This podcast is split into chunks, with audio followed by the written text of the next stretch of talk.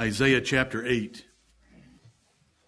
The situation in Judah, which were the two tribes of Judah and Benjamin, under the lead of the kings of Judah, are that they have a confederacy against them. Rezin, the king of Syria, and Pekah, the king of Israel, the ten tribes, have joined together to fight their brothers, the tribe of Judah. And the Lord has this to say through the prophet about what's going to happen. Isaiah chapter 8 and verse 9. Associate yourselves, O ye people, and ye shall be broken in pieces. And give ear, all ye of far countries. Gird yourselves, and ye shall be broken in pieces. Gird yourselves, and ye shall be broken in pieces. Take counsel together, and it shall come to naught. Amen. Speak the word, and it shall not stand. For God is with us. Amen. Amen and amen. Judah could say with their king that God was with them. You know the words there, God is with us, have a name associated with those words, God with us. What is that name? Emmanuel, the name of the Lord Jesus Christ being God with us. And so we have the Syrians joining together with the Israelites of the ten tribes coming in battle against the two tribes of Judah and Benjamin. But this is the word of the Lord through the prophet for his people that God was with them and they did not have to worry about that confederacy. It does not matter what men do in the history of the world against the church of the Lord Jesus Christ, it will gain the final and complete and glorious victory as it did in this particular case. You can read in the book of Second Kings about how these two kings brought their armies against Judah and could not overcome Judah and left. And Shalmaneser, king of the Assyrians, came and took all ten tribes captive. Right. Praise his glorious name. And when one of his sons, Sennacherib, brought the rest of the Assyrian armies up against Judah and encamped against Jerusalem, that's when the angel of the Lord went out and slew 185,000 of them in one night. Right. As we look at these words, men have associated themselves together against the Lord and against his people, whether it be Pilate and Herod and the rulers of the Jews, or whether it be Balaam and Balak and the elders of Midian and Moab. Right. But their confederacy came to nothing because the Lord was with Israel. If you turn back one page to a chapter 7 and verse 14, I want you to notice a prophecy stuck in the middle of this historical situation for Israel and Judah.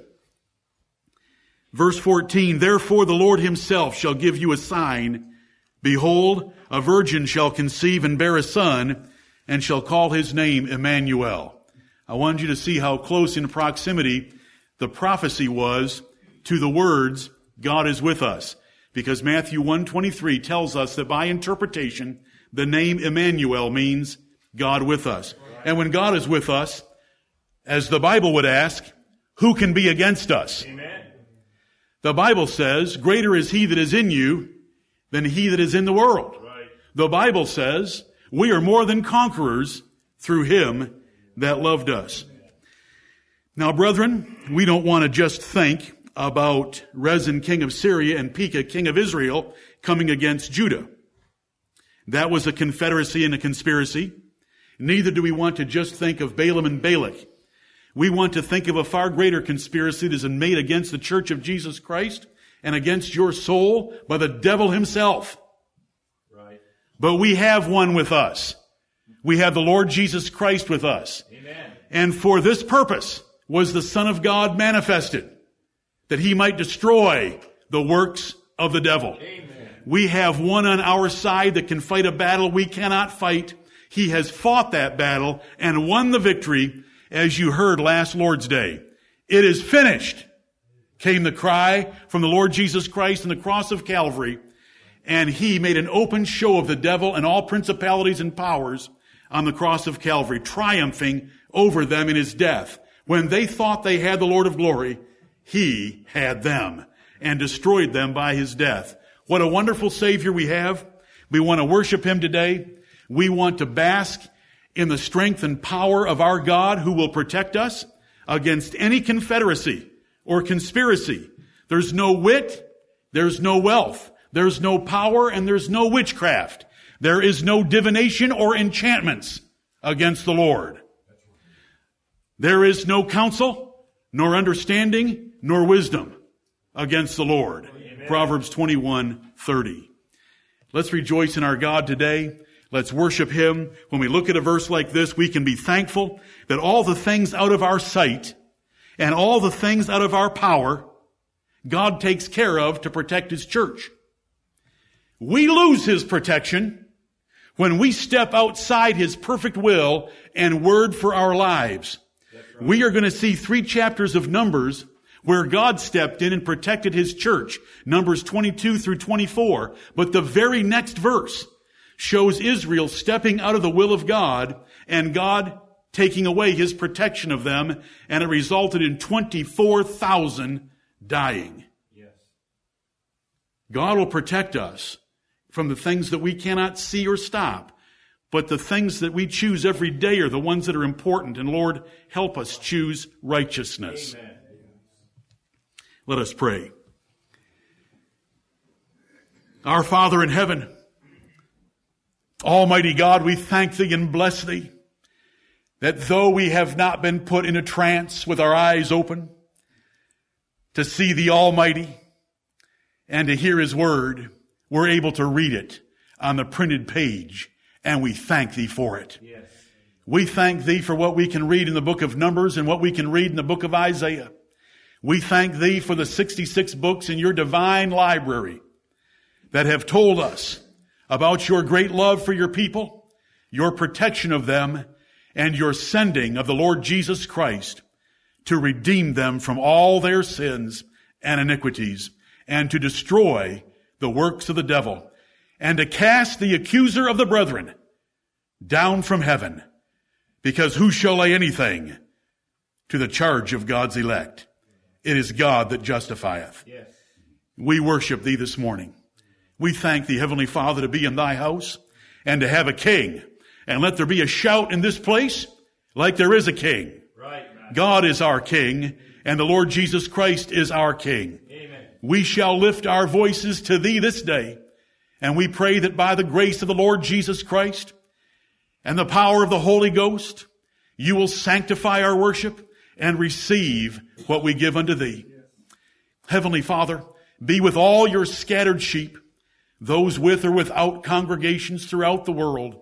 Take care of them and protect them this day.